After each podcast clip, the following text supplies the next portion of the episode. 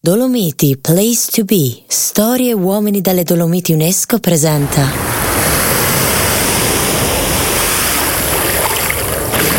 La storia delle Dolomiti di Brenta comincia in mare, circa 250 milioni di anni fa. Esattamente in un golfo di un oceano chiamato Tedide.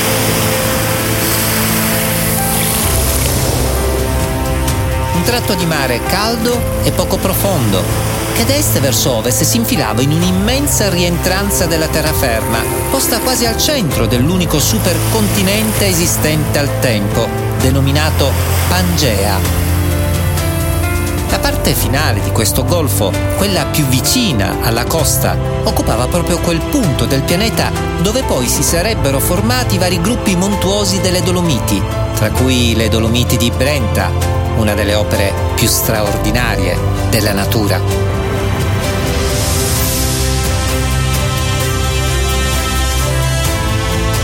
Sono Rosario Fichera e in questo nuovo episodio della serie Dolomiti, Place to Be, Storie e Uomini dalle Dolomiti UNESCO, continueremo il nostro sorprendente viaggio alla scoperta delle Dolomiti di Brenta. Viaggio che faremo insieme agli amici di uno degli eventi dell'anno diventato ormai tra i più attesi in Trentino, Brenta Open, un evento promosso dall'associazione Dolomiti Open, che crede nella montagna inclusiva, aperta a tutti, dove i confini che definiscono la disabilità diventano molto labili. Un evento che porti in cima le vette più importanti delle Dolomiti di Brenta, giovani che forse non avrebbero mai pensato di arrampicare, trasformando la storia di pochi nella conquista di molti.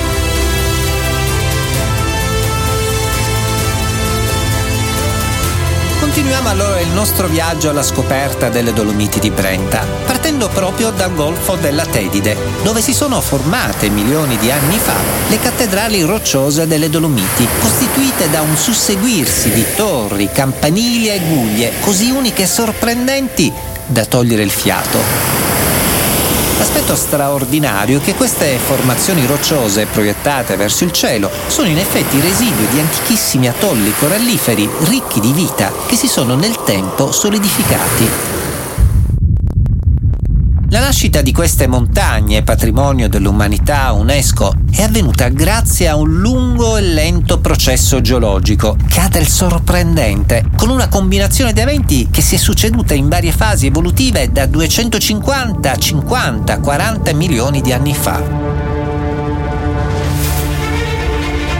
Lungo questo arco di tempo si è verificato un susseguirsi di potenti fenomeni naturali sollevamenti e poi sprofondamenti di masse rocciose, spettacolari eruzioni vulcaniche, fasi di avanzamento del mare e poi di inabissamento dei fondali marini.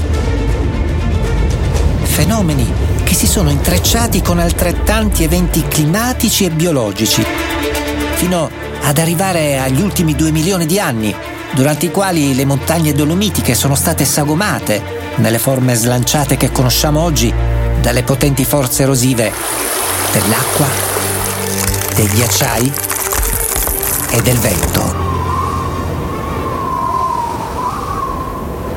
Per le rocce delle Dolomiti di Brenta è soprattutto tra i 205 e i 180 milioni di anni fa che avviene l'evento determinante per la loro nascita tra il Triassico superiore e il Giurassico inferiore, quando i dinosauri erano le specie dominanti del pianeta Terra.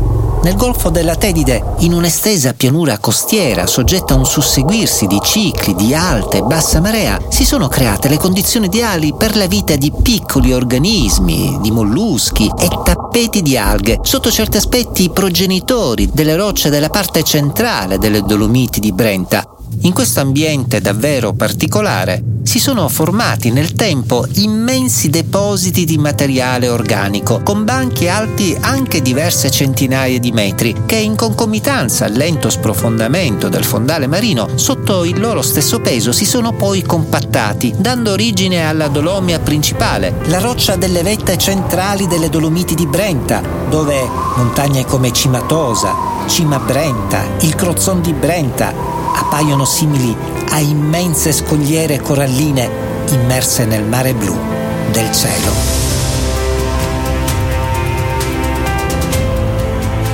Un cielo blu, quello delle Dolomiti di Brenta, dove risuonano oltre i tintinnii dei moschettoni e dei chiodi utilizzati per arrampicare anche le note della musica. Brenta Open infatti ogni anno durante i propri eventi porta in cima alle montagne anche dei musicisti, i quali una volta raggiunta con la propria cordata, la vetta, eseguono con i propri strumenti a fiato, a frasi alterne, coinvolgenti motivi musicali che si diffondono tra le pareti rocciose come caldi e avvolgenti refoli di vento.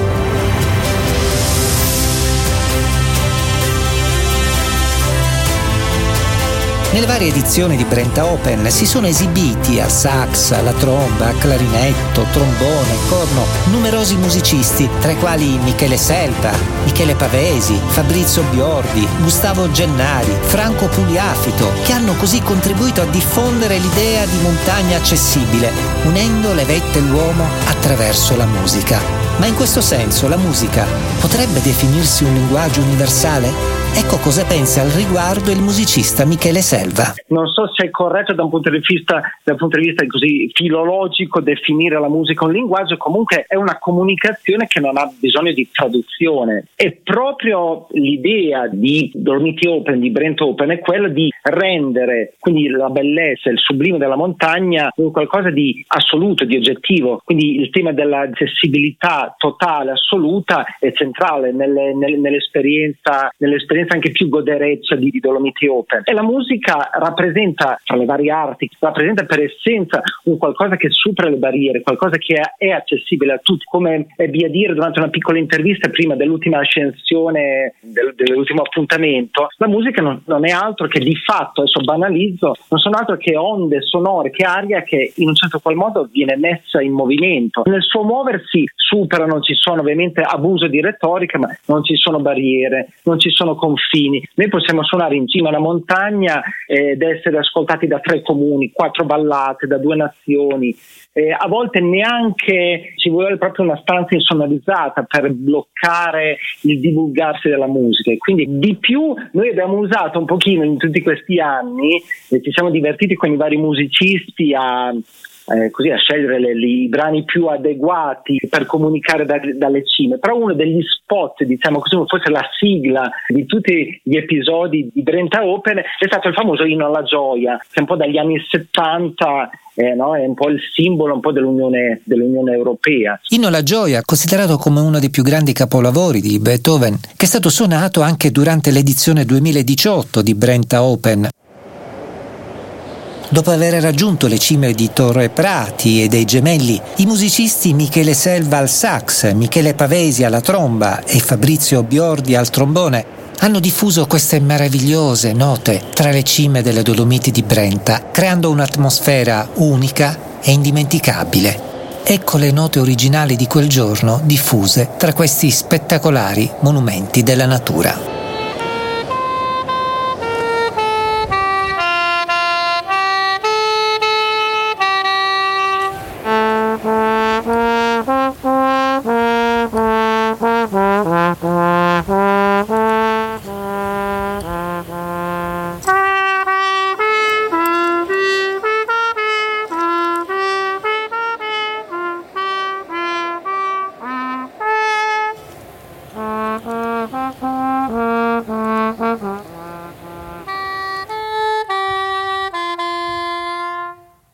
Un, forte, un fortissimo europeista, però di fatto faccio fatica a considerare questa musica solo come un qualcosa di legato ad un, ad, una, ad un, inno, ad una gestione burocratica insomma, di nazioni.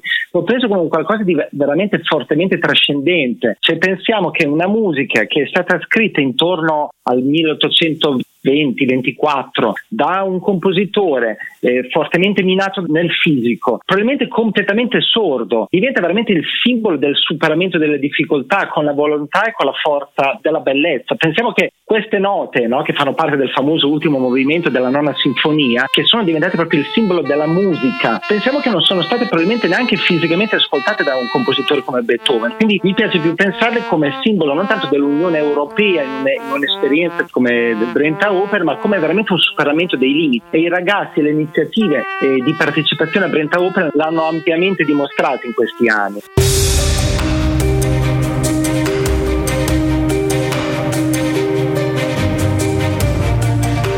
Dei protagonisti di Brenta Open che ha vissuto in prima persona l'emozione della scalata di cima gemelli, rimanendo avvolto dalle note della musica, è stato Kevin Ferrari. Il ricordo più importante che ho di questa esperienza di Brenta Open è stato, secondo me, del primo anno che avevo scalato la cima gemelli e io mi ricordo che era stata veramente un'arrampicata veramente dura.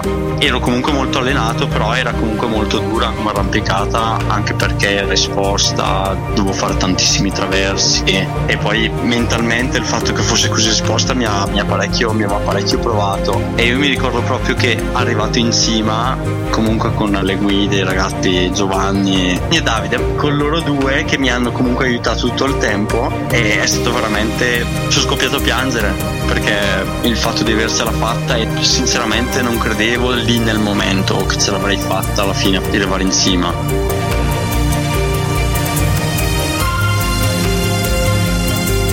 Cosa che mi spinge un po' è arrampicare andare in montagna così che spesso magari non credo di potersela fare, magari guardo da sotto e dico no, questa, questa cosa non è, non è possibile che ce la potrò fare che, che, è un po' quello che è successo nel momento in cui ho avuto l'incidente, no? molte persone mi avevano detto Kevin non è possibile che tu farai certe cose così e io gli credevo e dicevo vabbè niente la mia vita sarà un po' uno schifo e dovrò un po' adattarmi a fare quello che mi dicono gli altri e invece la cosa bella che ho capito col mondo della montagna e dell'arrampicata è stato proprio che ho capito che posso provarci quantomeno e magari ci sono delle persone che decidono di aiutarmi e insieme si riesce anche ad arrivarci a fare una cosa che si credeva irrealizzabile.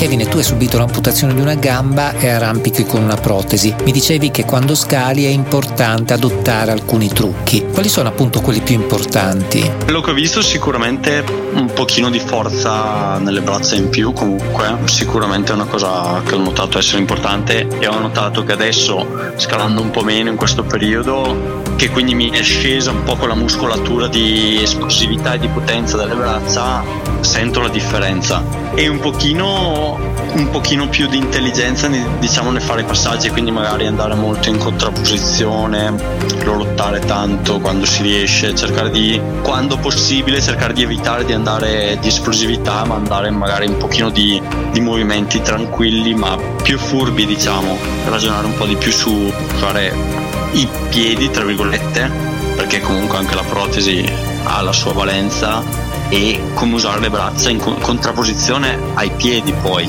Perché sennò dopo un po' soprattutto in una via se esageri troppo di braccia quello che avevo visto è che dopo un po' non hai molta energia residua perché le braccia si stancano tanto velocemente. Invece se sfrutto anche la seppur unica gamba e il moncone è molto meglio perché si stancano meno velocemente che emozioni provi quando scali? La, lo scalare in generale ti aiuta a rimettere un po' in ordine la cosa che magari noi uomini crediamo di essere invincibili, di poter comandare, che comunque tu invece forse con quelle cose capisci che non è proprio così, che la natura è ancora più grande di noi e te lo ricorda e ti ricorda che siamo comunque umani e quindi come tale siamo destinati tutti a, a essere deboli. È bello perché ti dà l'emozione sia di libertà, ti mette un po' con i piedi per terra, però ti emoziona perché sai di aver fatto una cosa bellissima.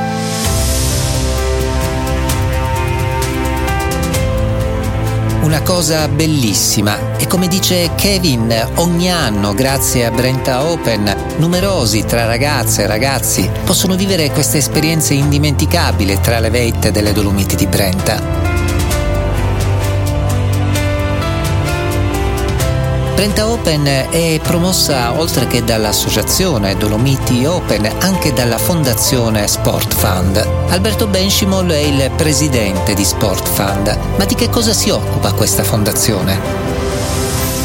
La Fondazione Sport Fund è appunto una fondazione costituita per utilizzare lo sport come sistema inclusivo. Noi proponiamo progetti in cui tutte le persone, indipendentemente dal livello di abilità, possono incontrarsi e fare sport insieme. Ma la montagna è per tutti? La montagna è per tutti, è un ambiente inclusivo per definizione, anche se nell'immaginario collettivo potrebbe sembrare l'opposto. Dobbiamo fare una doverosa premessa. Le persone che vengono con noi a fare sport e che possono fare fare sport, in un qualche modo sono persone che hanno una sufficiente autonomia e qui vorrei comunque ricordare che ci sono molti casi in cui purtroppo la disabilità è grave e ci sono persone che effettivamente non possono affacciarsi alle attività sportive. Ecco, con questa premessa diciamo però che il range di possibilità per le persone con disabilità di fare sport recentemente si è molto molto allargato. Ma quali sono stati i fattori che hanno consentito questo allargamento di possibilità? Io identificherei due momenti storici a cui possiamo fare risalire questo processo di grande crescita. Una, a mio avviso, è il processo di autodeterminazione della persona con disabilità e mi spiego. La crisi del 2008, eh, ad esempio, ha portato con sé un effetto paradossale positivo nella riduzione delle risorse del sistema pubblico di quello che noi chiamiamo il welfare state, quindi di aiuto alle persone in difficoltà e questa riduzione delle risorse invece che contrarre to cure le opportunità in realtà ha fatto in modo che le persone si autodeterminassero, le associazioni, i privati, le famiglie reagissero con forza a questa riduzione di possibilità invece mettendosi eh, in prima persona in gioco e cercando il modo di ampliare le proprie, le proprie possibilità. Quindi c'è stato un vero e proprio momento di autodeterminazione della persona con disabilità che ha capito che può essere artefice e costruttrice del proprio futuro. Con l'altro grande tema, a mio avviso, eh, che c'è stato è il cambiamento forte che c'è stato nel lessico. Sembra una cosa marginale, ma iniziare a cercare un modo nuovo, diverso di definire le persone con disabilità, processo che è partito con la Convenzione ONU del 2009 che ha cercato anche di unificare un modo, una terminologia per parlare di queste persone, perché tutti no, a volte quando parliamo di disabili un po' inciampiamo nel lessico, soprattutto quando vediamo persone che fanno grandi prestazioni sportive o comunque nel proprio ambito di lavoro o delle attività ludiche. Per cui ecco, il prefisso dis, che è, che è peggiorativo in qualche modo, è stato pian piano cambiato e per sottrazione andiamo verso un linguaggio che via via è sempre più inclusivo. Noi spesso nei nostri progetti eh, abbandoniamo il termine di disabilità o di normotipicità a favore, ad esempio, dell'utilizzo del nome proprio. E in futuro lo sport e la montagna saranno sempre più inclusivi? In futuro, per come lo immagino io, fare una previsione è sempre, è sempre difficile, oltretutto pericoloso perché si può essere smentiti, però la facciamo senza, senza timore di essere smentiti. In futuro esiste lo sport, esisterà lo sport e persone che fanno sport. E non esisteranno più disabili che fanno o non fanno sport o normodotati che lo fanno. Ci sarà lo sport giocato, praticato. E noi vediamo un calo, sicuramente un calo nello sport agonistico, perderanno forte gli eventi in cui c'è la superstar che fa una prestazione e le altre che lo guardano. Questo è stato accelerato tantissimo ad esempio dai, dalla comunicazione social, ognuno di noi può fare la propria prestazione diciamo così, indipendentemente da quale essa sia, che sia andare vicino ed andare lontano, non ha importanza perché l'importante è raccontare una storia. E le persone con disabilità che le rendono molto diverse fra di loro perché le atlete di punta alla fine sono abbastanza simili, le persone con disabilità hanno storie molto diverse quindi lo sport giocato, l'attività in montagna praticata, piano piano prenderà il sopravvento e non esisterà più a mio avviso una differenza, ma soltanto tante persone che faranno sport e tutti insieme, quindi io vedo un futuro sempre molto più inclusivo.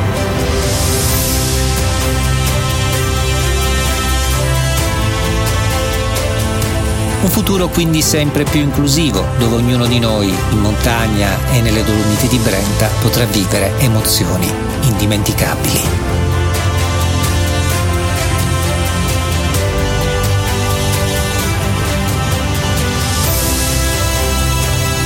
Dolomiti Place to Be, storie e uomini delle Dolomiti UNESCO è una produzione di Brenta Open, Sport Fund e la Dolomiti Paganella.